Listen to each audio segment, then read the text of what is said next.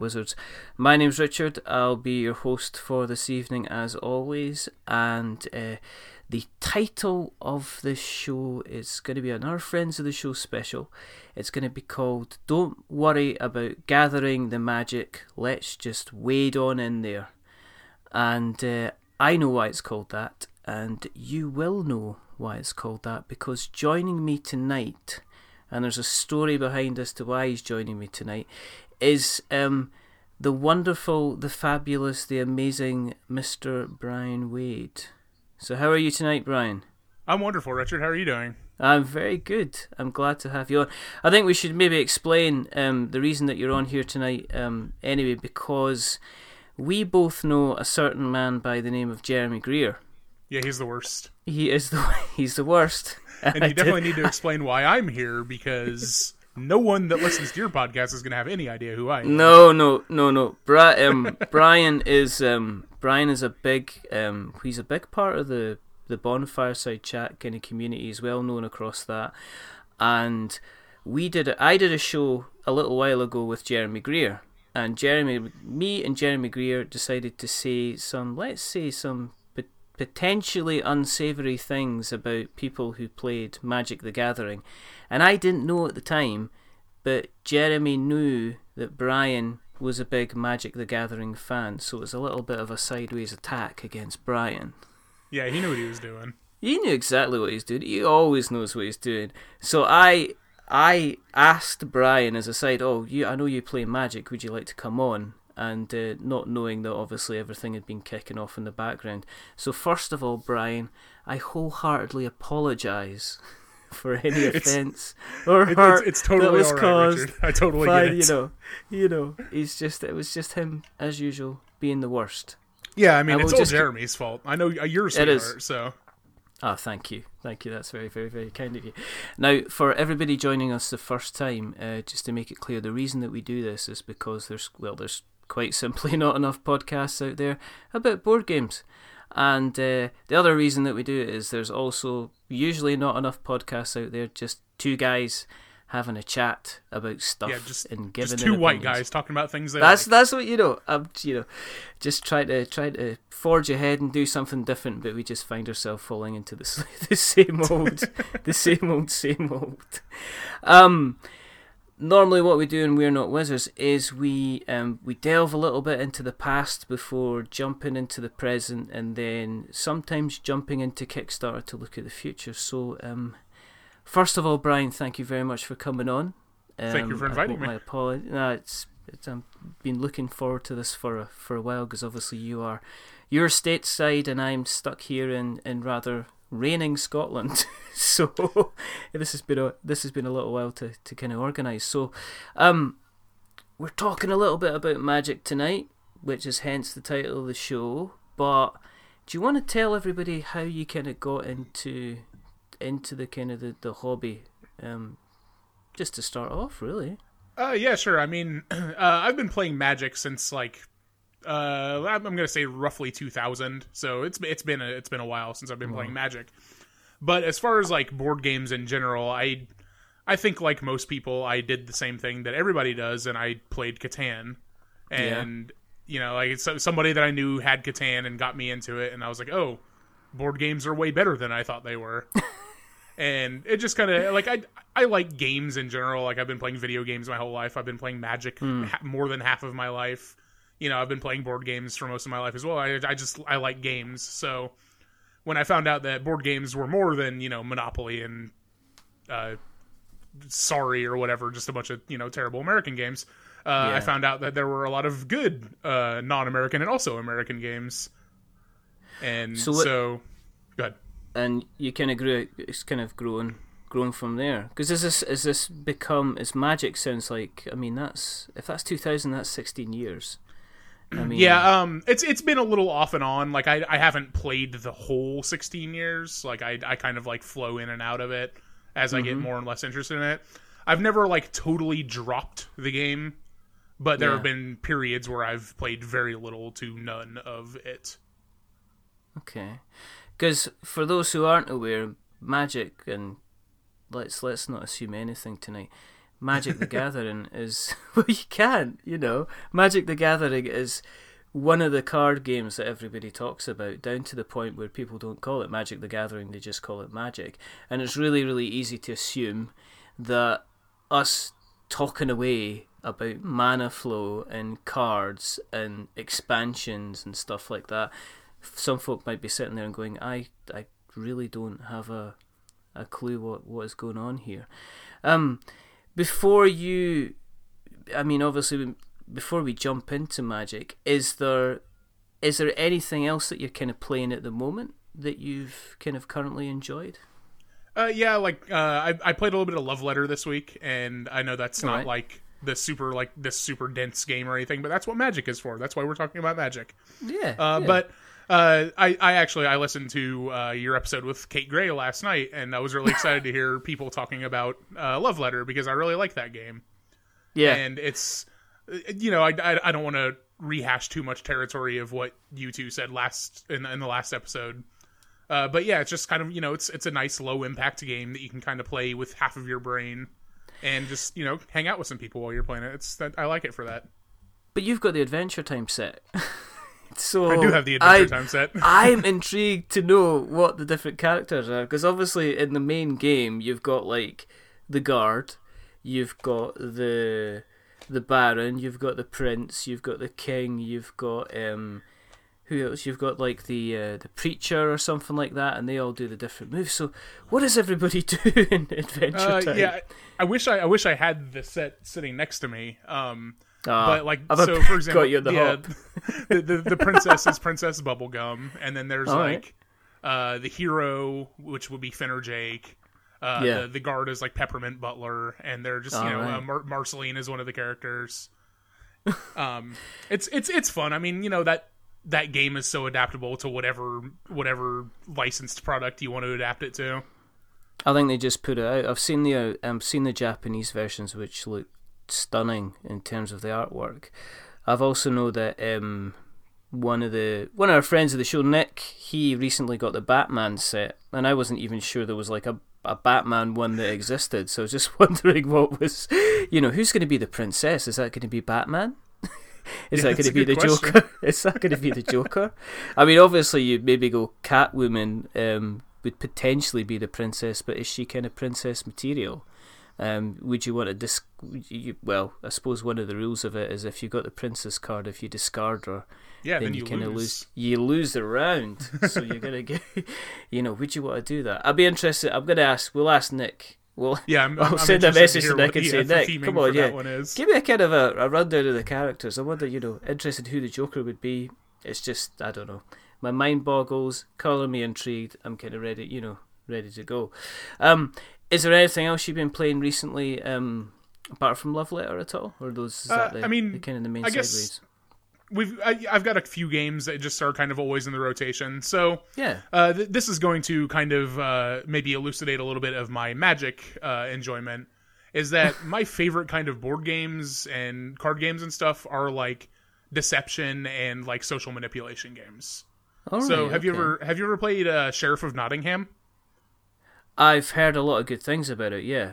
But Sheriff um, of Nottingham is maybe my favorite like non non TCG card game. It's like slash board. Right. I guess it's sort of a board game. Um, Do you do you know anything about the way it plays? I've known a little bit about how it plays, but why don't you tell the good people? Uh, yeah, sure. I'll uh, hand so, them in your hands. You tell them. You tell the good people what it's about. What do you think you're going to get off easy? It wasn't going to just be 50 minutes of us saying Jeremy Gray's the worst. Jeremy Gray's yeah, the that's worst. that's what I was expecting. What are we doing? no, Where, no. where are we talking about actual things? And we could talk about Dark Souls. We can do that in the Kickstarter section. yeah, that's cool. Anyway, no. Um, Sheriff of Nottingham. So yeah, Um, Sheriff of Nottingham is basically uh, you are a merchant coming into Nottingham, uh, and you have to present your bag of goods to the sheriff uh, to be approved for sale in Nottingham.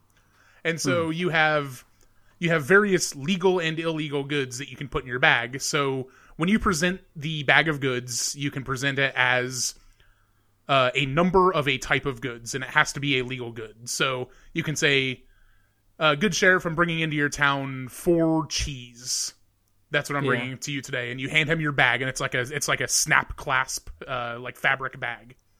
Uh, Oh, right, that you that you put cards in. And so you hand him the bag, and then he can decide whether or not he wants to inspect your bag. If he inspects your bag and you're telling the truth, then he has to pay you for wasting your time.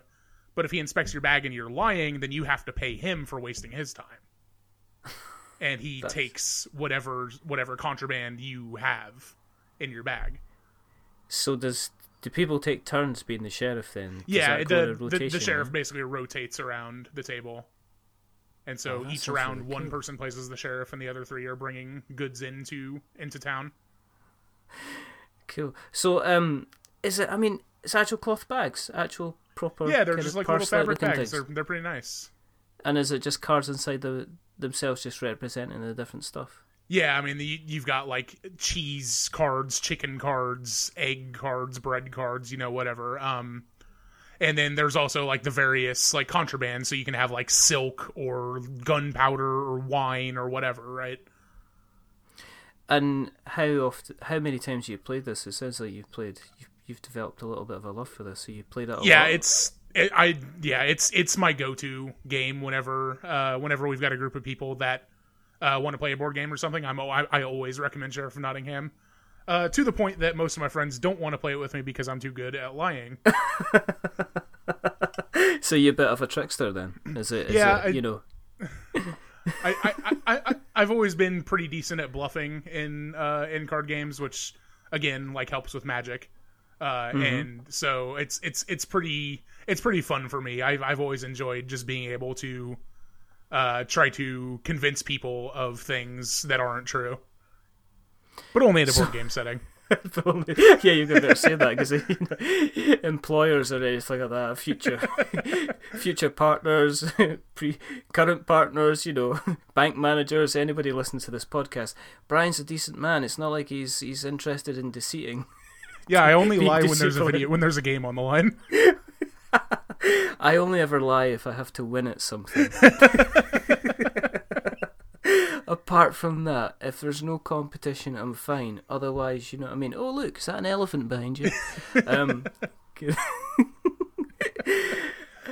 And apart from Sheriff and Nottingham, not Nottingham, I've learned to talk. Is there anything else that you've been playing at the moment? Any other go-to games that you like the look of? Have you ever, because you're into card stuff, have you ever um, ventured into like like Netrunner at all?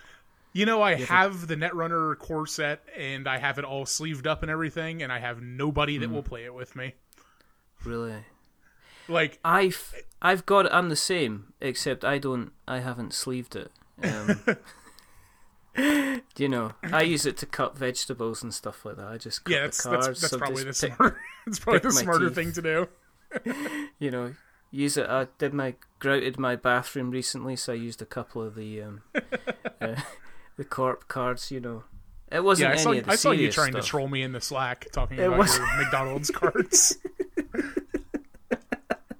Yeah, whether you well, we're going to get onto the whole subject of sleeving because sleeving is an important part of Magic the Gathering. But It is. Netrunner, Netrunner is strange that it is. Um, it it's a game that has a massive click in the middle of it, and what I mean by that is at the beginning, if somebody sits you down and takes you through the rules, you spend half your time going back to the rules. To you really need somebody that knows the game, almost kind of explaining it to you, and it's one of these things. It's got a relatively. When I was learning to play it, and I don't know about you, but the the the way that I learned it was essentially me almost like having somebody sitting there and kind of guiding me through it and me saying, well, can I do this? What happens if I do this? Can I run against this? Can I put a card here? And actually somebody teaching me how to how to play it. I mean, how how compared to Magic, how do you? Would you say it's it's easier to learn than Magic, or would you say it's it's it's a bit more trickier? Uh, I actually think it's a little more like complicated than Magic, but not as complex, if that makes sense. Um, like the the Magic, of course, has been running for t- what 20, 22 years, twenty three years, something like that. Yeah. Um, and so the, the, the one of the things that I like so much about Magic is that it changes all the time. Like the the game is always changing because they're always adding new stuff to it.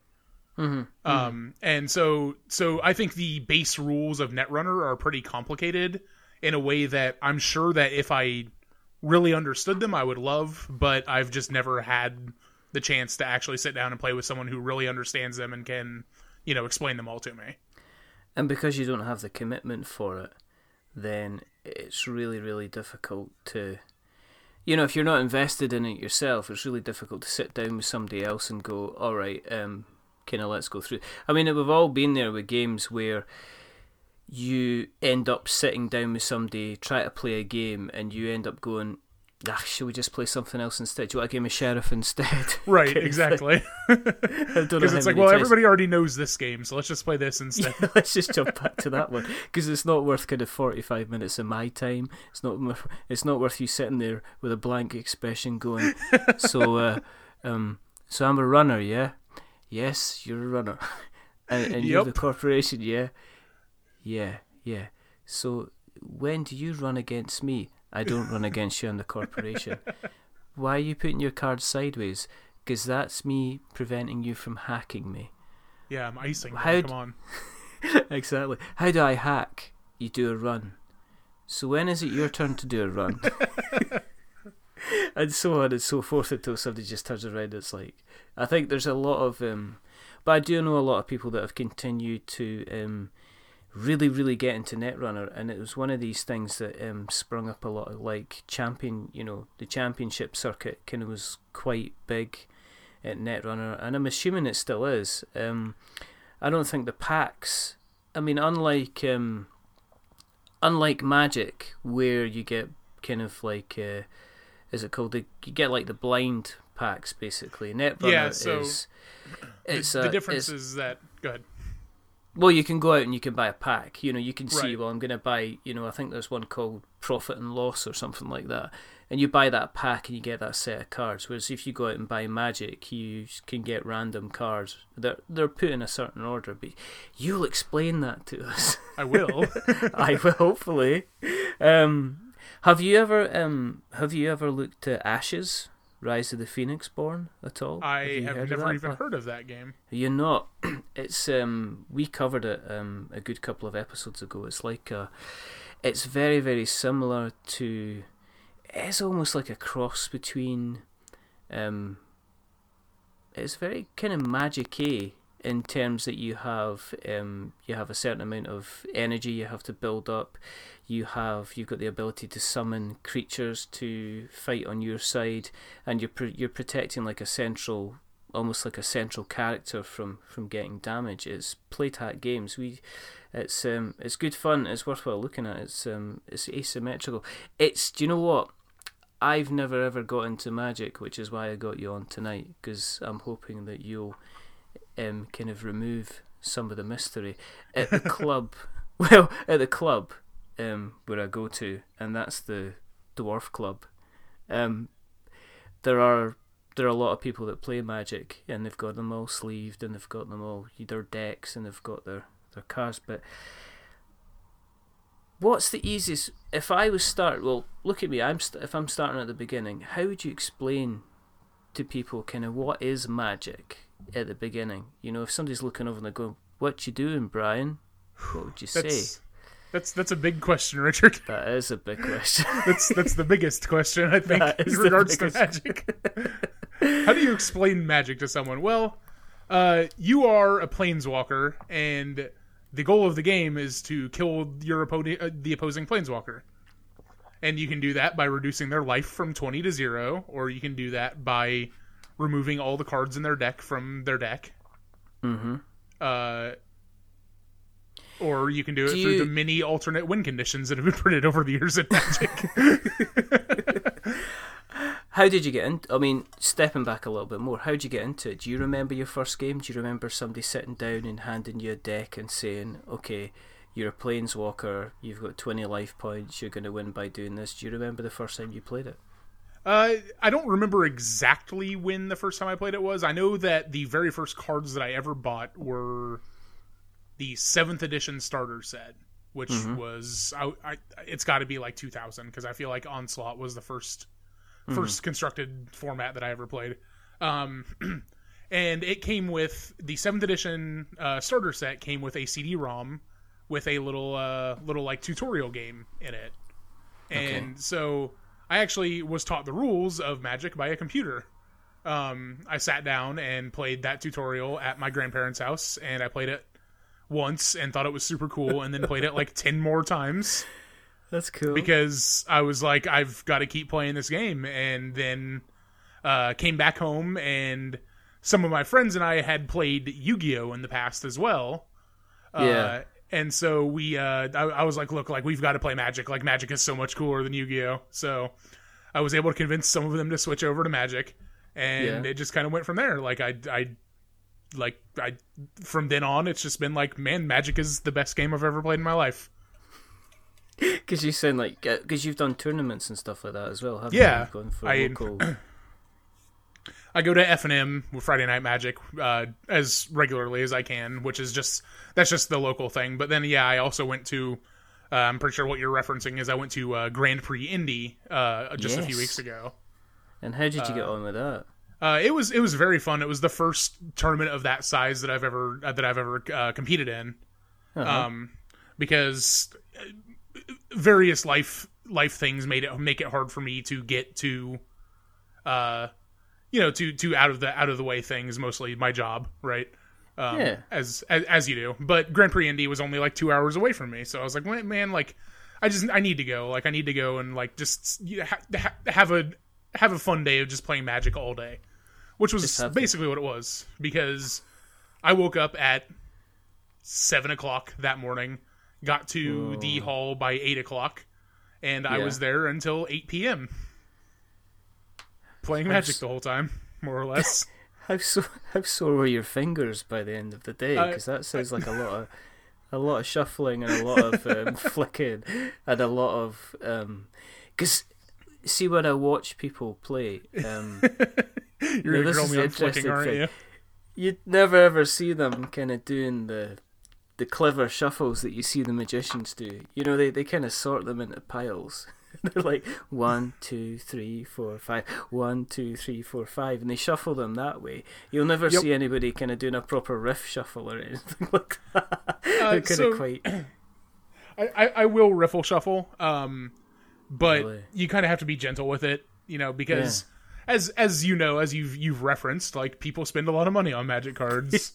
spend a lot of money on my but then you could say um it's a hobby and there's lots you know there's people that go out and spend 50 60 dollars on a video game that they then download and never play or they play like 10 minutes of. So you could have got that justification.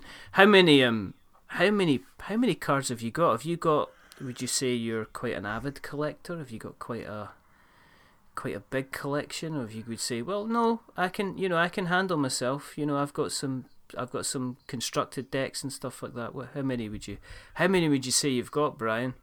Uh, you- you're you're really just trying to put me on blast in this episode, aren't you? no no no no no. Um, i'm kind of interested. I, I, I- you know i'm not i'm not saying right i want a full itinerary. I want I, I want a breakdown of everything you've got because I'm actually from the IRS and we've got to check Okay. your Okay. tax. I knew it. I knew this is what this was all along. this is Uh, a bust. This is only getting recorded for the police. I'm not really Scottish. this has just been a clever accent. It's just my amazing accent. See, Uh, yeah, I would I would estimate somewhere in the range of thirty to forty thousand, maybe. If I had to guess. I, I can't I can't even begin to begin to think how Uh, many it- that is. It probably fits in a bit of folder though, doesn't it? I mean, it's like here's my magic collection. Isn't Yeah, it's- E4? It's it's it's kind of just like you know boxes upon boxes. Wow, that's amazing. Because I know that people have there's people at the club they come in and they've got like the proper um you get proper kind of hold all boxes that have got locks in them and stuff like that as well. Yeah. Um did you do you have you got like a regular kind of purchasing thing? Do you like buy once a week? Do you buy once a month? Have you got down to the point where you're kind of saying, I need a card from here, I need a card from there. Do you ever venture into eBay?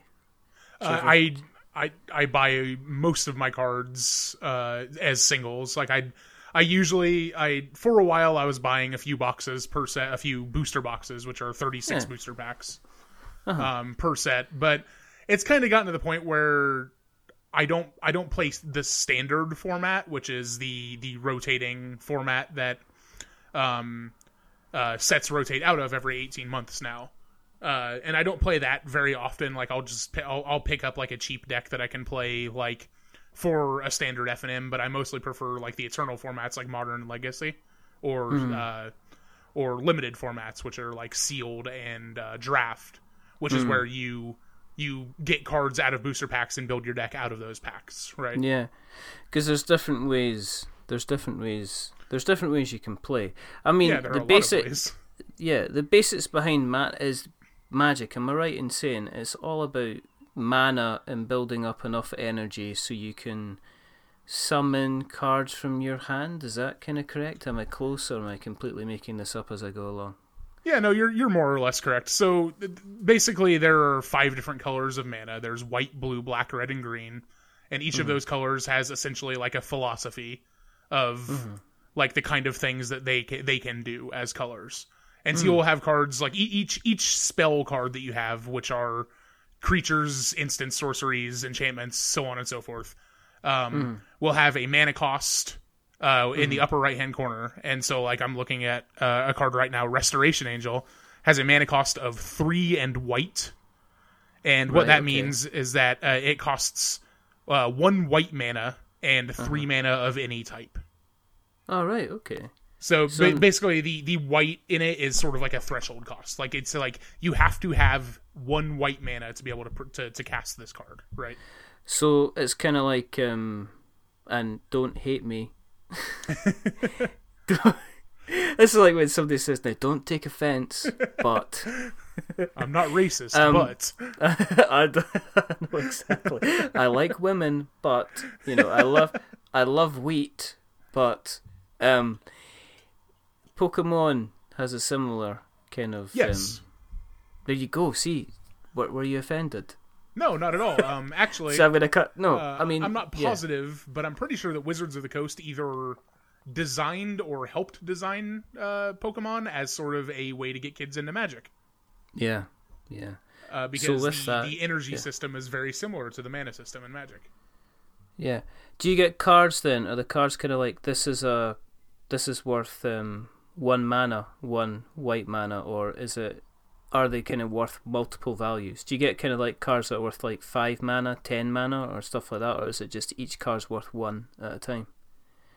Uh, do, you mean like like are there like mana producing cards Yes. that generate more mana? Uh, yes, Yes. there are there are some lands that will generate two mana, um, and some you know there, there are spells that can generate you know absurd amounts of mana depending on the w- what you do to cast them. So they're they're like uh, th- there's a, a a thing in Magic like a, a a concept in Magic called fast mana, which is basically where you're trading cards in your hand, aka re- like resources being cards in your hand, uh, to Yeah. uh, to generate mana faster. And so there will be cards like there's a card called Dark Ritual that is a famous old card from Magic. That is a uh, it costs a single black mana and it adds three black mana to your mana pool. And Whoa. uh, Dark Ritual is a is a fun card for new players because when you're new and you see that black mana symbol, you just associate that with swamps because Yeah. swamps generate black mana. But what you're th- and this is I, I thought this, and I'm pretty sure that every new player thinks this is that when you see add three black mana to your mana pool, it just says add like skull icon, skull icon, skull icon to your mana pool. You think that means that you just get three swamps. But that's not what that means. Because mana is this kind of ephemeral thing that's just like floating there. And you Yeah. don't you don't tap mana, you tap lands to generate mana. Right. Because this is one of the things that um, a lot, a good couple episodes ago, we spoke to um, John Gilmore, and um, who John Gilmore spoke about how he went into a competition. The first competition, he went up against like a a ten year old child who, and he did his um, draft, and he ended up getting a foil land. So, what is this land card that everybody talks about, and why is it so bad just to get a land card? Uh, it's not necessarily bad. Um, Mm-hmm. I mean, for if if you're just getting like a foil basic land, like those aren't worth that much money.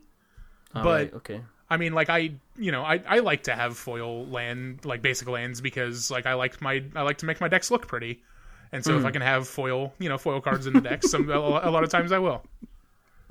So, um, you build up your mana, and you use your mana to, in order to, I take it, summon creatures or create spells, and the idea is that you break through the the other person's defense in order to start taking hit points through, hit points off for them. Yeah.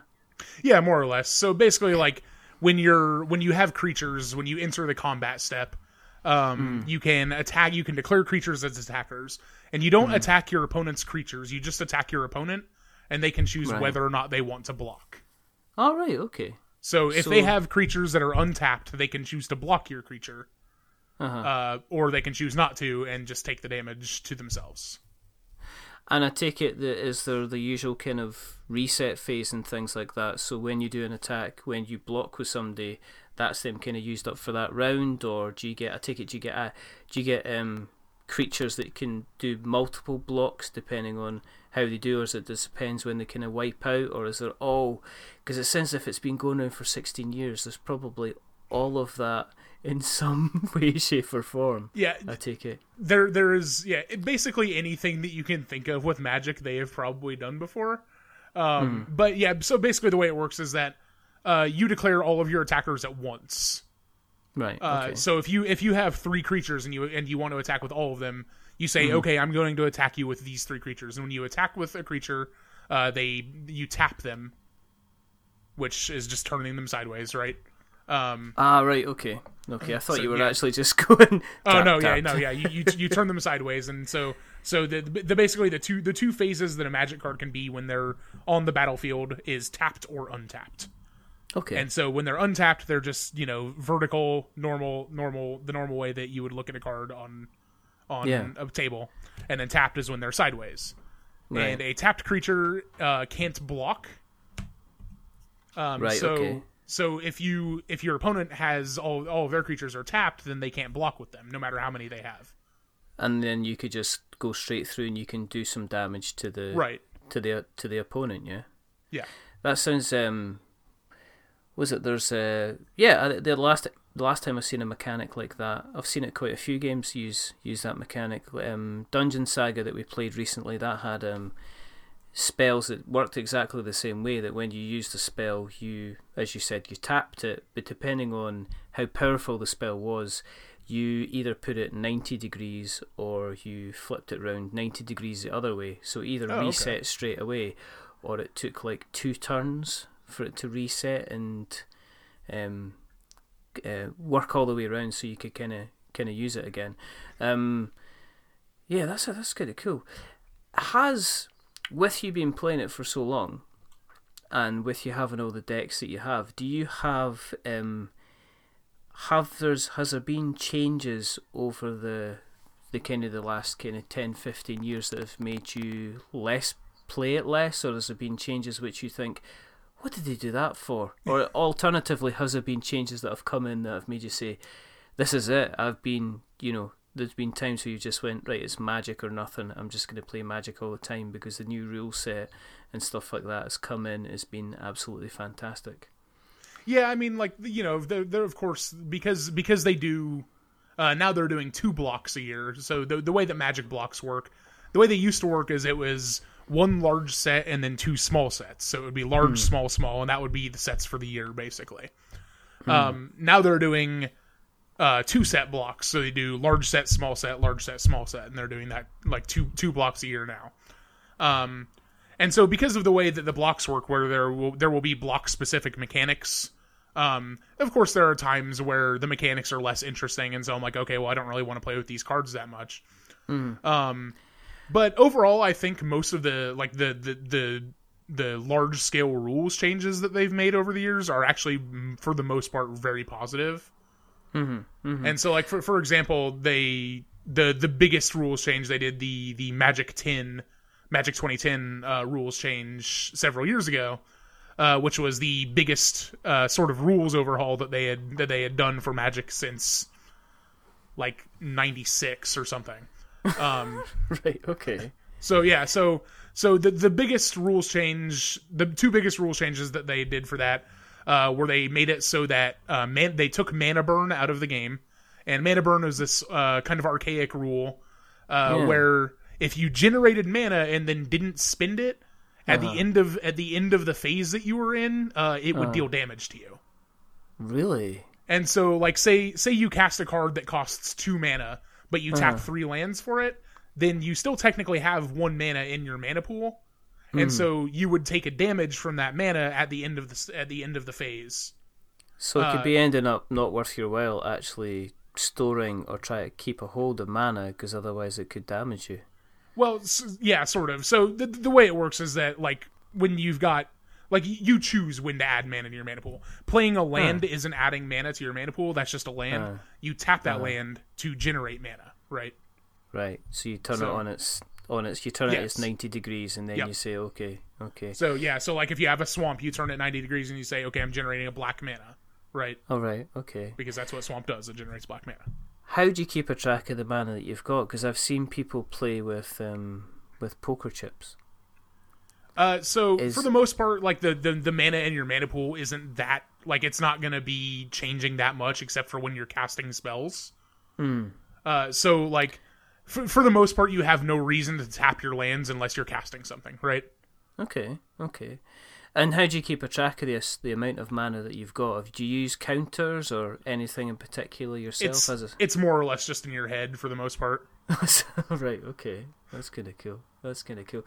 What do you think of um one of the the recent I guess additions was the one where you you were able to kind of car- meld cards together, where you're able to take two two creatures and then meld them into a bigger kind of creature.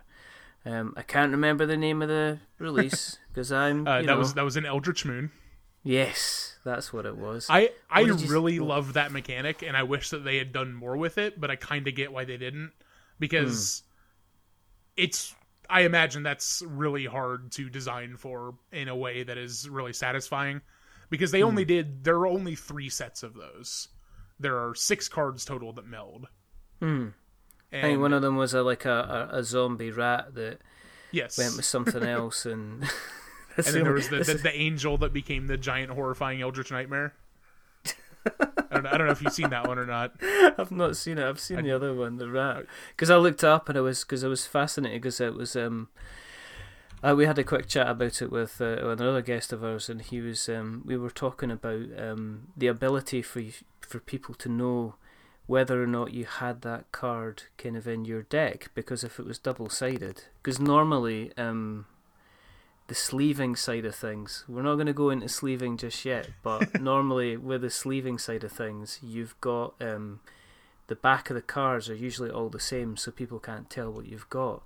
Um, how much of a nightmare was that? You know, doing the um, when you were, you know, when the El- the Eldritch Moon stuff came out, and you were looking at it and going, "This is fantastic." Um, how much, you know, when you were looking at that, um, when you realise that it wasn't necessarily going to allow you to be able to, um, I guess, not cheat as such, but you know, you were going to be exposing what you were having. Oh, here Well, we go. yeah, I, I, I sent you the uh, the link to the uh, the Brisela Yeah. Brisela Voice of Nightmares as the the Eldritch monstrosity that you're seeing on your screen here. That Um, looks absolutely fantastic. So uh, the the meld cards are actually an evolution of another mechanic, uh, a, a mechanic mechanic called Transform that they had had for several years. Um, Yeah. the uh the, the set uh Eldritch Moon and the preceding set uh, that started the block Shadows over Innistrad was a return to the plane of Innistrad from the previ- previous block of Innistrad. Uh, All right, okay. and so the first time Innistrad came around was the first time they had those double faced cards. And Yeah. previous to meld, all of the transform cards uh, just have a front side and a back side, and they don't like combine with another card, right? So Okay. this is a thing that has been in Magic for a good like six years at this point. Uh, having Alright, cool. cards cards on the back of other cards. Um, so it's more more or less like it's fine as long as uh, they have they have two two solutions for it. If you don't want to sleeve your cards, you can use these checklist cards that they put in the packs. Yeah. Uh, so you'll get like just it's just like a, a normal magic back card, Hmm. uh, and on the front it'll have like a list of the transform cards, and so Yeah. you just put a little check next to the one that it's supposed to be representing. Uh-huh. And so when you draw that card, when you play it, then you can say, okay, well, I'm playing like I'm playing Bruna, right? uh, yeah. As the it's and so so you would play that, and then you would put the real card in on, onto play like on top of it or whatever. Cool. Did you ever use that? Did you use that um yourself then? Did you Uh, play? Did you use the kind of the Eldritch Moon decks when they came out, or I guess you must have tried them because Yeah, I mean, I, I, I yeah? played, I played like you know a bunch of limited, of course. I, I I, I really like most most of my experience with like standard standard sets tends to be like playing limited, which I do a lot of. Um, and I'll do that like I do. I, I, I will just like sit down at my computer and draft, you know, do do a draft of whatever the newest set is uh, on Magic Online.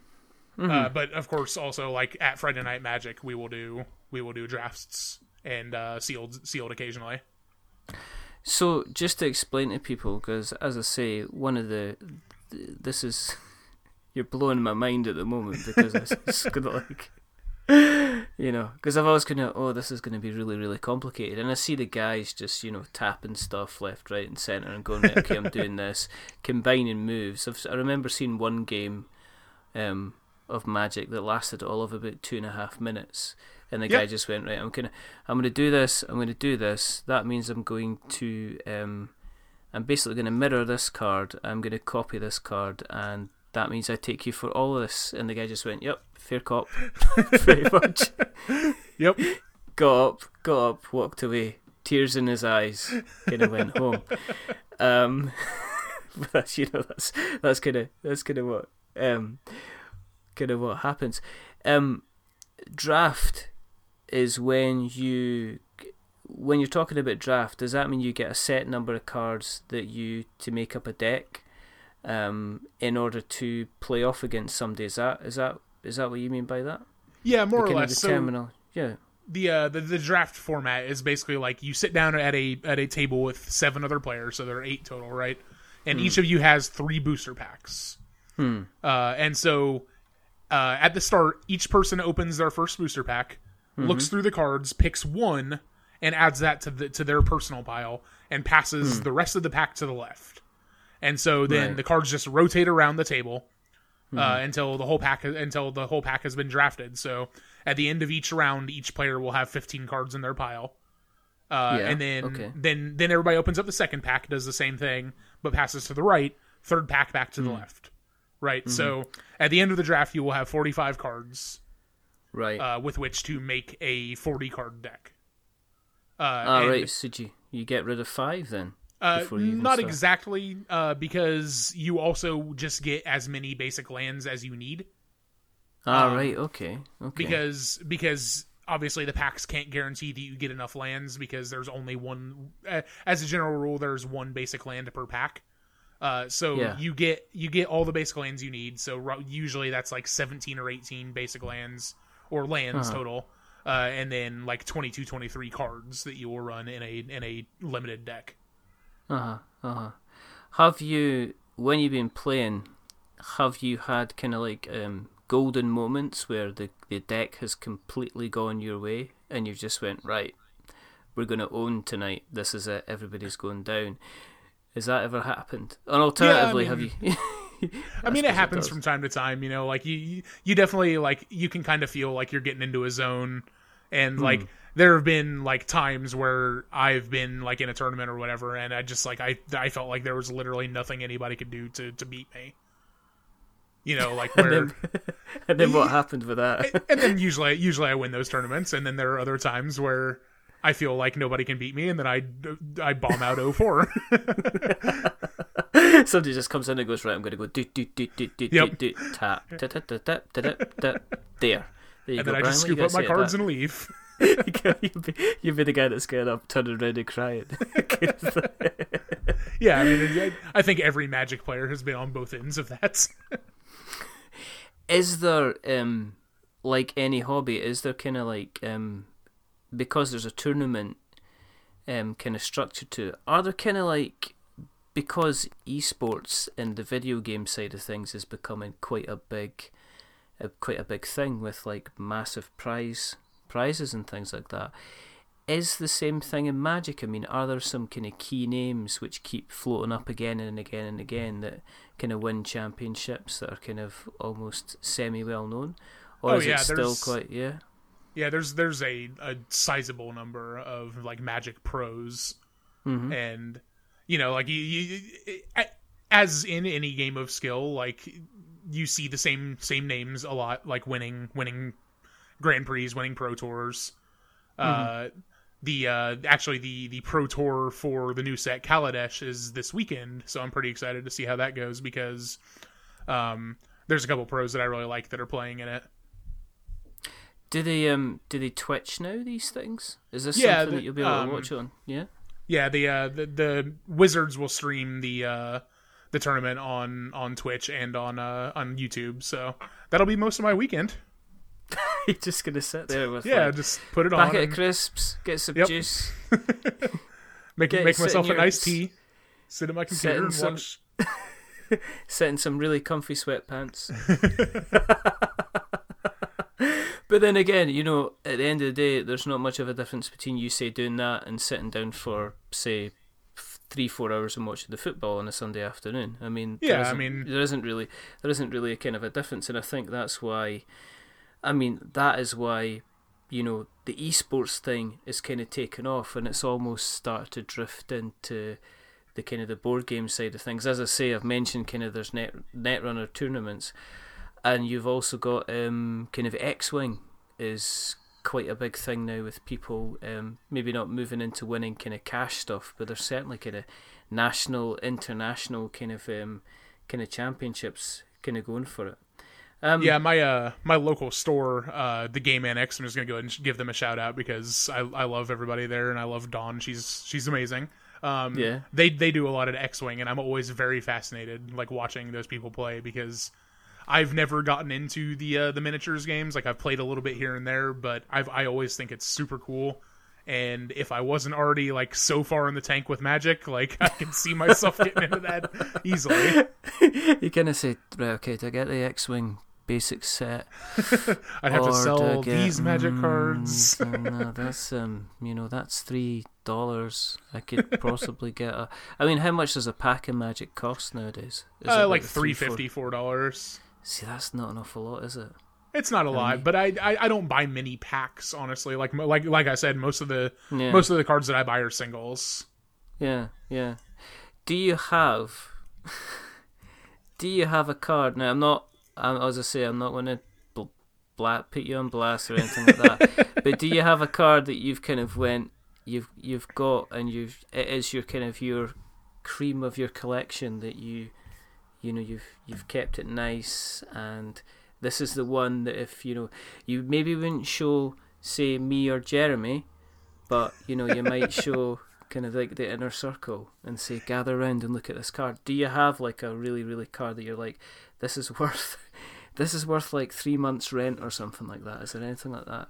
Yeah, no, I don't, I don't have anything you quite have. that expensive. But uh, funny story about that is that when I was in in Indianapolis for for the Grand Prix uh, a few uh, a, a month ago or so, um, all of the, the the the vendors, right, like all the, the the card shops, all the dealers, will come out and like they have like these like gorgeous table cases of just like all of their most expensive cards, right?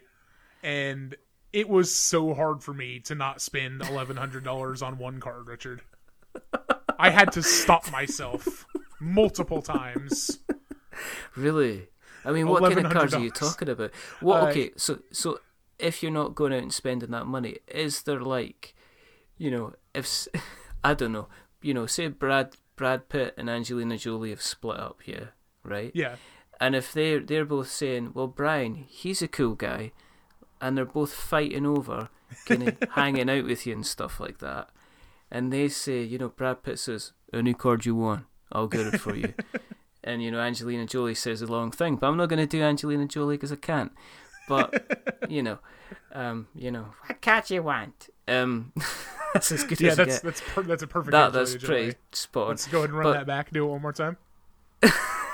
What what card would you want, Brian? Perfect. No, I said like Lois at a Family Guy. That's what it sounded like. What card would you want, Brian? yeah, Brian, what card would you want? really, I don't know. Um, stop the show. We've taken it too far. Yep, We've you- got. we- to- we've got. We referenced We Family Guy. got- We've just got to end it now. we just. We just went Family Guy, and everybody's gonna go. Well, you know what? Nobody watches that over here. Uh, well, not since it's not switches. Not since it switched channels. Yeah. Um. Anyway, going back to the question, which is a ridiculous question. If Brad Pitt was trying to persuade you to hang about with him by buying you a magic card, is there a magic card that Brad Pitt could buy to make you hang about with him, or would you just hang about with him anyway? I mean, to to be honest, I'd probably just hang out with him anyway. But if he was gonna But- buy me a card, Yes. then I mean, I it, it's it's the obvious answer, but it would just have to be a Black Lotus, right? What is so special about the Black Lotus? Because I have done a googly check on it, as you would do, right? And there is one on eBay. Let's just see. What's so special about it? Because it's like um, is it al- almost like a meme? It's become. Here we go. Black Lotus beta, BGS nine point five. Oh, it's been slabbed. Yes. Yep. A lot of the a lot of the the really valuable, like the really nice ones, have been slabbed. Because the only time I've ever seen slabbing before is comics, um, because I um, I drew a picture of the I I painted a picture of the first issue that Spider-Man appeared called Amazing Fantasy number fifteen, and I painted it on this guy's wall, and this guy says, "I've got the original comic, which is worth about ten thousand dollars or something Oh stupid God. like that." Yeah and he says he was going to get it slabbed, and I was like, "What do you mean by getting it slabbed?" Because I had an impression of him like getting a concrete, keeping it flat by getting a concrete block, putting it on top of it. Is that what you mean by that? But he went out and he says, "Okay, here's a Thor," and he had like a Thor number three or something like that. He says here, and it's between. It's basically for the listeners at home. Slabbing is a process where you take something that you have no intention of touching ever again, and you put it between two big bits of perspex and essentially seal it off. Yeah, it's So just two this- thick pieces of plastic bolted together. exactly. and it's got a, a little bit of card at the top that tells you um, Yeah. what condition it's in. So there is, you know, so there is a um, there is a um, a slabbed black lotus that's near. It's, it says it's BGS nine point five quad, which could mean anything. I mean that could be a type of car. For forty eight thousand dollars. Yep, that is. Uh, I, I think that's the one that was going around like last year or the year before. Um, Yeah. like where I think it was. It was originally graded, It was originally graded for like it, it was. The guy was trying to sell it for like thirty thousand dollars. So I don't know if maybe it, it sold and someone else bought it. But yeah, like so. It's live. I mean, it's here just now. I could Okay. press. I could press buy it now, and I could You, send you it. should. You should. it's a good idea, It's, Richard. it's like Do it's it. worth its. It is actually worth its weight in gold. It's probably more expensive than a diamond, It- considering how you know how heavy it is. Yeah, it's it's kind of funny because like over like the the history of magic, like especially recently, like investing in magic is sort of more more like you get a better return on your investment than investing in the stock market. Well, let's talk about this. Um, that Martin's is it Yeah, yeah, Mar- Martin Shkreli, yeah, the Yeah. fucking garbage monster. I'm sorry, am I allowed to curse on this podcast? It's okay. We could. I could bleep it out. It's Okay. fine. No, it's fine. It's fine. It's okay. Um, no, um, he apparently was going around buying up lots and lots of stuff, wasn't he? And just for the sake of buying it. Yeah, he he. I guess he just decided he's like, oh, I've got this much money and I want to start a magic collection for myself because he is uh, for all the things that I hate about him, he's mostly a pretty smart dude, and he Yeah. saw the same thing that a lot of us see: is that magic cards hold their value really well and Yeah. basically only go up in value. So Yeah. if you are in it to invest money to get a return, like you're probably going to get a return on it if you if you buy the right cards. It's just a real shame he'll have absolutely nobody to ever play with him. And I know- And I, I know you listen, so if you do, I know he listens just in case we're talking to talk about. He's probably got somebody scanning podcast to check who's talking about magic. Listening for his name. So if so, if you are listening, try not to fall downstairs. You'd be a terrible loss. But yeah, so black. I mean, Black Lotus is the is the obvious one. It's the Holy Grail. But what does make it so special? Is it because of its rarity then, or is Yeah, it because it's- it's, it's very old, it's very rare, and there aren't very many of them left. Basically, is it is it a good card though? it's a very good card. So I, you're you're looking at it right now, right? Yeah, I am. Yeah. Uh, notice perplexed. notice in the upper right hand corner there's a zero. yeah. That means it costs zero mana to cast, right? All so right, you just play it for free. And Right, it's an okay. artifact, which is just a, a, a it's a permanent card that you put on put into play onto the battlefield. And then Hmm. it has the ability tap and sacrifice to add three mana of any one color to your mana pool. So that means you can add white, white, white, blue, blue, blue, black, black, black, red, red, red, or green, green, green, right? Like you could add any of that. So for zero mana, you get three mana Hmm. to cast anything else, basically, right? That's pretty good, isn't it? So yes, it's very good. It's that's that's one of the fast mana cards that we were talking about earlier. ah, it's like right. Okay. it's like the be- best fast mana card essentially. it is the the under underlined, highlighted with yellow, or pink uh, highlighter pen. Uh, the best highlighter card. The, the best kind of fast mana card there is. yeah, more or less. Uh, it's it's also part. Uh, so th- there's also like there's nine cards that have like this sort of legendary status in Magic. They're called the Power Nine. Hmm. Uh, and that's Black Lotus is one of them. It's Black Lotus, the five Moxes, which are uh, artifacts that cost zero that tap to add a mana of a color to your mana pool. So like Mox Sapphire just costs zero. You tap it and it adds a blue mana to your mana pool, right? Okay. Okay. And then and then there's Timetwister, Time Walk, and Ancestral Recall, which is the card that I was looking at at GP Indy and had to convince myself not to buy multiple times. so what was that? Is that the one that was eleven hundred dollars? Yes, that's the one that was eleven hundred dollars. That's uh, it's I a don't need to live in a house.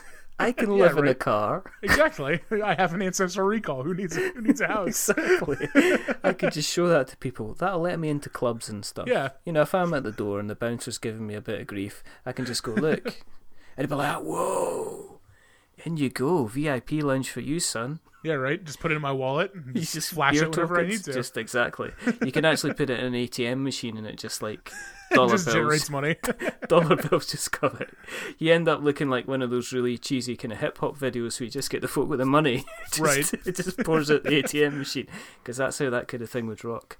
Um, let's touch on sleeving. okay, let's talk about sleeving. Let's talk about sleeving. Do you sleeve? Do you sleeve everything? Is sleeving big? I mean, why sleeve? Why should you sleeve? Uh, well, as as we've just discussed, there are a lot of cards that are worth a lot of money in Magic, um, and keeping the cards in sleeves keeps them from getting the normal wear and tear that you would get uh, from from just like shove shuffling the norm- them and handling them normally, right? Because like you've just got, I mean, it's it's just a little plastic barrier between you and the card, but that keeps your finger oils off the cards. That keeps you from like uh, scuffing up the edges by like picking them up roughly or whatever. Right. You, so um, are you a double sleever then, Brian? uh, I've only double sleeved. I only double sleeve like very certain things. So basically, like if I'm Oh, playing like okay. really valuable cards, so like uh, they're they're like there's a there's a deck that I have that's worth several several thousand dollars probably. Uh, that is double sleeved, right? Yeah. Well, you would Um, do that, wouldn't you? Yeah, because because those cards are extra valuable and extra worth protecting. Yeah, I mean, some people were talking about if you double sleeve it, even if you spill liquid on it, then the card will be fine. It'll yeah, be it's okay. it's it's mostly safe at least. but just don't just don't attempt just don't attempt to do it. Have you ever been in a situation then where um somebody has been playing about with your single sleeved cards and just been, you know, twisting them out in their hand and flicking them about with a disregard that you've wanted to go, right, I'm going to just take you outside. Yeah, you know, I've never had that happen. Uh, I think that I've. It's funny that you bring that specific, like that kind of, uh, like kind of shitty magic. Uh, I'm sorry, I did it again. That's uh, fine. That kind of that kind of magic player. it's okay. It doesn't. That kind of it doesn't matter. It's you know, it's past the watershed now. right uh, because i've i've spent I, I I basically just like spend like 10 minutes a day scrolling through the uh the rudest slash worst mtg opponent you've ever played thread on mtg salvation which is like the magic uh magic salvation forum Yeah. and uh or the, the this is just like a magic forum um and it, the, the, that that is a thing that comes up pretty often where like people will like shuffle their opponent's cards like roughly and stuff and like you know people people get real salty about that and with Just good reason kind of- you know Just kind of like just to mess them up, just to mess with their minds. yeah It's i mean it's it's it's it's it's a, it's a dick move because you know like every if you're at a mag especially at a tournament like you know that people have spent money on these cards Yeah. you know and like it's it's, it's kind of just a thing where it's like man just respect respect someone's property so Yeah. i've never had that issue but i'm and i'm very glad of that but i know a lot of people do I know that Colin was talking about not magic, but we were he was playing a game recently at um, I think it was Pixel Tactics, and somebody insisted it was like yeah, it was either Pix, Pixel Tactics or one of his other card games that he's got, and um, you should look at Pixel Tactics because it's I've it's I don't know if you've managed to play it, but it's it's good fun and it's Yeah, very I- very cheap.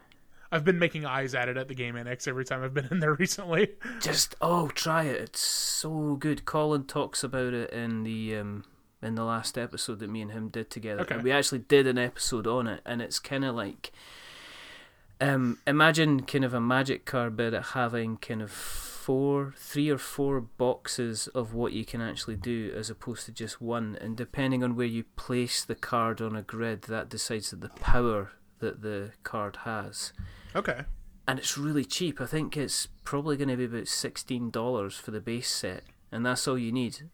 all right So- yeah I'll, I'll have to check that out next time I'm There you go. the. I'm just becoming a dealer. First pack's free, Brian. Then right. afterwards, you know, we got to come to some kind of arrangement here. Um, yeah, he was saying that he was playing. Um, I can't remember what game it was, but somebody was sitting there just like tapping the card almost to their teeth because they were thinking Oh, about yeah. what they were doing. And he he said he did a he swore at them. He's like, he's, what do you think? What do you think you're doing? Kind of thing. So it yeah was i like could a kind I, I could see that being very very Yeah. infuriating Yeah. No, it's just um yeah, I can imagine because I know that people um I know that people at the dwarf kind of there's guys that have kind of like um said, you know, here's this deck, I could trade this in today and I could buy a small car. yeah And you're just kind of like, whoa, really? But there's some people that will just go out and they won't think anything of spending a decent amount of money on a, in a deck. But then I'm not going to poo-poo somebody for their hobby if they get fun out of it and they enjoy it, and as long as they're not doing anything illegal for it, then Right. then kind of then kind of fair, kind of fair enough. Um, yes, that's cool. So. If anybody's looking, say somebody listens to this and goes, "That Brian, he knows his stuff." What do you recommend they do? How would you recommend somebody starting Magic for the first time? What do you think's their first, their baby step should be getting into the game? Uh, I would say just find out what local gaming store has like the the friendliest magic scene uh, in whatever area you're in, and just go in and like uh, talk to the owners, talk to the employees of the store, like find out find out who knows about magic at the like that works for the store. Uh, ask them, you know, like to help you like get set up for like a tournament or whatever, and you know, like for the most part, like most magic players are pretty friendly, and ob- obviously in as as in any hobby there are going to be guys that are not friendly. Uh, but for the most part if you tell someone that you're new and uh, you, you kind of ask them to like just like kind of kind of police you a little bit uh, that they'll be more than happy to like i've I, I really love playing against new players because like i like to like kind of help them get better a little bit you know and like it, it, it's it's just simple things like like and, and this is a thing like that I wouldn't do at a Grand Prix, but at FNM, if someone doesn't attack me and they have no reason not to attack me, I ask them why they didn't. Not Yeah. to not to try to put them in a poor position or anything, but just to say No. like, hey, like you should look for a reason not to attack me, not a reason to attack me, right? Yeah, yeah, yeah. I mean, is there a de- I mean, you've been talking about it's you know you can get a lot of cards, you can spend a lot of money. Is how much, you know, how many decks would somebody need to buy to kind of get themselves going? Do you reckon? Just a couple of starter sets would do it, or do they need to spend a reasonable amount of money to get involved in the hobby? So actually, um, uh, th- this is really fun. I feel as I started that sentence like I'm just like shilling for Wizards. Uh, but they actually they actually just started a new product uh, with Kaladesh uh, called the Planeswalker decks, and uh the Planeswalkers are like the like quote unquote like premier uh, card type for Wizards. Like they really love their Planeswalkers, and they're like they're always very popular. Um, even even the ones that aren't as good are are still very popular just because like planeswalkers are such a cool concept. Because it's kind of like when you have a planeswalker in play it's kind of like having like a little co-op partner for your game. Uh, because the planeswalkers have a number of abilities and you can activate one of those abilities each turn All right. So it's So- worthwhile if you're going to be looking at decks, then look at those decks to start. yeah look up the the with. planeswalker decks those are those seem seem pretty well built to be like uh good teaching tools and you know mildly competitive at, at an FNM or whatever And kind of age group wise, because I play. The reason I know about Pokemon is because me and my boy, me and my um, middle son, we play Pokemon quite a few times. Is there an age group? I mean, is it if you're likely to go into a local, you know, a local group, is it likely to be certain ages, or you know, is it a ten something a ten year old could pick up? Is it something Oh, yeah, that you have to absolutely. be older? Um, Yeah. I mean, the the store that I play FNM at, uh, range it ranges in age from like, I think the youngest kid that plays there some somewhat regularly is like thirteen, and Hmm. there are people in their like late forties that, that play. Hmm. You know, and like it, it, it- one of the nice things about like a game like Magic is that when you're playing against when you're playing Magic, like it doesn't matter how old you are and your opponent is and like what what the age disparity is between you because you're just two people playing a game together like it doesn't you know like i i, I don't feel bad playing against a 10 year old because that 10 year old can beat me just as well as i can beat him if he's a good player Oh, believe me, the number of times I've played Pokemon with my son, and he's just like went and Just kicked ruined you. my ass up and down the entire kitchen until I've just went right. Go to your room. you're grounded You're gr- you're grounded forever.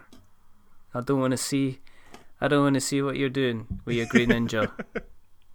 you know, I bet you feel smart, don't you? yeah i'm But sure he just does No, yes, no, it's it's, it's it's it's a good fun and it's a good it's a good fun and it's a good game. Um, so sounds like it's you know it's something quite easy to get into, something quite easy to play, a long time to master. But um, this has been. Is there anything else you think people should know? You know, Uh, anything that you don't think we've covered? Do you?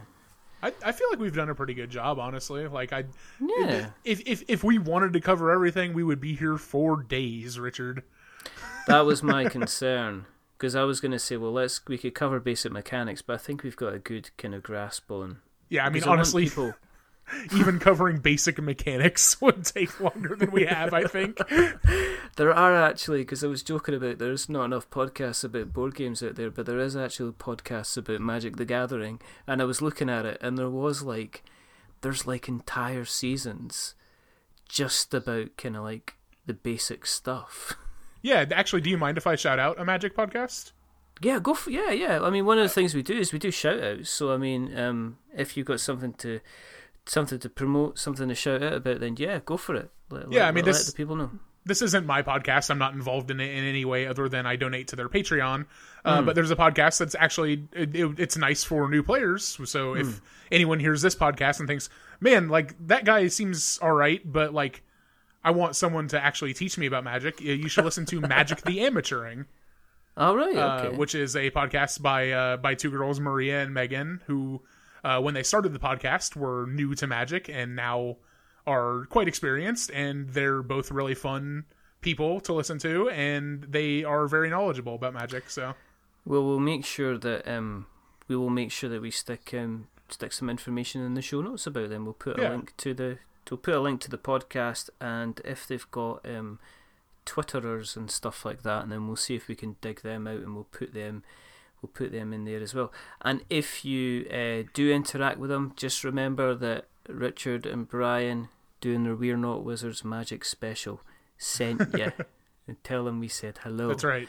Um, this has been ah, this has been a lot of fun. I mean, I was gonna touch on kind of Kickstarter because that's what we said were things we're gonna touch on. But um, one thing obviously you and me have have got in common is that we're both big fans of um of Dark Souls. That we've spoken about um. I spoke with uh, the Dark Souls about the Dark Souls board game with um, with Paddy. Um, very briefly mentioned it with Gary Butterfield, but he we managed to avoid Dark Souls. But I understand that's something you have jumped on in as well. Yeah, So it got be- me. Did you? Um, how many Magic cards did you have to sell to? Um, You know, I didn't I didn't sell any, but I probably should have. um, I can if if if we want to continue the magic the magic train a little bit longer as far as Kickstarter Yeah, is sure. concerned. Uh, Yeah, I can yeah. talk about these uh, the classic art tokens Marble Edition Kickstarters running right now. yeah. Um, Okay. And what classic art tokens is uh, so there there are tokens in Magic, right? Like you will like occasionally like create token creatures. So there will be like an elf that is just like a token. Like it's not it's not represented by a real card, but you can you can use just like dice or like little little of those little like glass beads or uh, they they do print like like token cards, right? That aren't real cards, but that you can use to represent. Yeah. Um, Okay. and so what Classic Art Tokens does is, it, I think it's really cool. This is the second Kickstarter that they've done. Um, it, is they they have a bunch of uh, uh of classic art. So like I'm looking at like there's uh there's a sapling token that I'm looking at right here. It's a one one Oh. creature, uh, and it is. Uh, the art for the, the token is They Stand Quite Still Pretending to Be Flowers by Arthur Rackham. All right. Okay. So, and then there's like uh, there's a spirit token that is Woman with Birds by Toshio Aoki. Uh, there's and there's just I mean there's a, there's a whole bunch of them and they're all very cool looking. Uh, and it's you know it's it's it's kind of nice to have like a have just like a, a a classy token collection that you can that you can use. And how how long has the um the Kickstarter got to go? Uh, as of right now, it's yeah, it's it's six days as of right now. So I don't know when this podcast will be going up. There'll probably be like what three or four days, maybe. Probably. I might even try to get it up as quickly as possible. But Okay, if, yeah. Um, I mean, I can we'll I can is we'll- send you the link to the the thing too, and if you want to like yeah. tweet it out or whatever, let yeah, no, we can take put a, the take a yeah, crack we at can it. put the yeah, we can put the um, we can put the links out there. Um, we'll put the links out there in the show notes, and we can also send it out through um through the Twitter sphere as well, which is going to say, well, yeah. So let let let people kind of um take a look at that and see what they think. And is it is it funded? I guess that's one of the. Uh, yes, it is funded. Yeah, it's it's it was a ten thousand dollar goal, and they've got thirty four thousand. So, So uh, and if it's funded anything like the yeah, Yeah. if it's anything like the last Kickstarter, he will have like a store up where you can just buy the stuff. So even if you Alright. miss out on the on the Kickstarter, you can probably still get Oh, that's cool. the tokens if you're interested.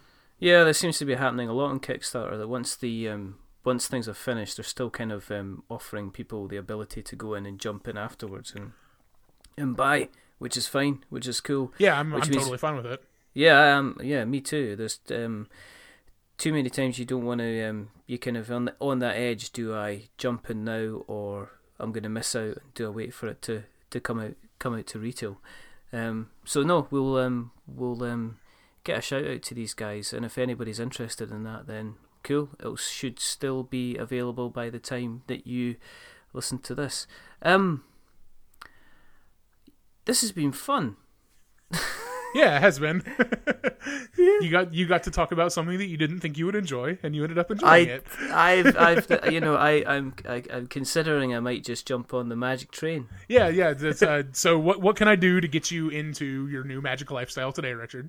I, I think, um, you know, I think I'm going to, um, I'm going to go and track down somebody from the club and say, show me a bit of magic, show me how it works. Because Yeah, uh, buy buy a couple be- of the Planeswalker decks and just say, "Hey, show me how to play this." jump in, see what it's like, see if the water's kind of um, nice and clear and lovely and full of mana. Now, It is. I, I, would- I would argue that it always is. well, you're 16 year veteran, of course you're gonna. That's gonna be, you know. I remember Yeah, when this was. I'm, I'm not just I'm not just trying to push my addiction on you. I promise. No, no, not at all. You're not kind of enabling me in any way, shape, or form. Absolutely not. Um, if um, if people want to find you, you know, if they're interested, they went, you know, Brian, he's a, g- he's a good man, and you've done um, a few things. You're connected quite quite a lot with um, the Duck Feed um, kind of channel, which has a whole realm of interesting podcasts. But you're quite well known through that network. Um, but if they want to track you down and um, find out and even say hello to you, how would they do that? Uh, you can find me on Twitter. That's kind of my entire internet presence. But my uh, my Twitter account is at Wade Brian R. Cool. Uh, and I, I I I've been doing a little bit of podcasting here these these past few months that I wasn't expecting to do. Uh, but the Oh, yeah. I, I don't I don't super want to talk about all of them. I'd feel a little bit gross about that. But the one I do want to shout out because I think that we it's I mean it's already been talked about is the D and D podcast that I did with uh, Jeremy former guests Jeremy Greer and Gary Butterfield and some other people. Yeah. Uh, notably Brayton Cameron and Shane Kelly, the wonderful DM Yes. who ran the campaign. Yes, that was a fan. Yeah, it was a it's a fantastic listen. Um, there's some genuinely funny moments. There's also it's noted it was Jeremy's first uh, Dungeons and Dragons game as well, so that led to some some interesting moments as well. Um, but that's worthwhile checking out. Where can they find that? How would they find that? Um, is there Uh, an easy way to do it, or I can put it in the show notes as well if you if you ping us a link. We'll get Yeah, that I can. sorted out. I, We'll I can send you a link. It's on it's on the Duck Feed Presents feed on the Duck Feed Network, but I can just send you a link so that you can put it in Oh, there. cool. Yeah, that's fine. That's fine. Now, um, for everybody who wants to kind of keep up to date with what we're doing, you you can find us on Twitter. At We're Not Wizards. You can find us on Facebook at We're Not Wizards. You can see us on Instagram when we do put photos up at We're Not Wizards. You can email us, which is magic at we're not wizards.com or .co.uk. Um, Brian, again, this has been a lot of fun. Um, yeah, thanks for having me on. It was it was a lot. Of, been- it was a lot of fun. It's fantastic. And um, the most important thing is remember that we are many things, but we're not wizards. I'm a wizard, Richard. I'm a wizard of the coast. Brian, we spoke about this before we came on. I say we're many things, but we're not wizards, and I ask you if you're a wizard, and you say, I'm a wizard, Richard. No, you don't say that. We're gonna, you know. right. You're never coming on again. All right, perfect. Get out of here. But um, yeah, but I get. so it's a good, it's a goodbye from me, and it's g- goodbye from the the the um the last minute disappointment. and it's a goodbye forever for me because I'm never invited back on. That's it. Get out, wizard. Say bye, Brian. Goodbye, Brian. Oh, again, really? Seriously? and they say Jeremy Greer's the worst.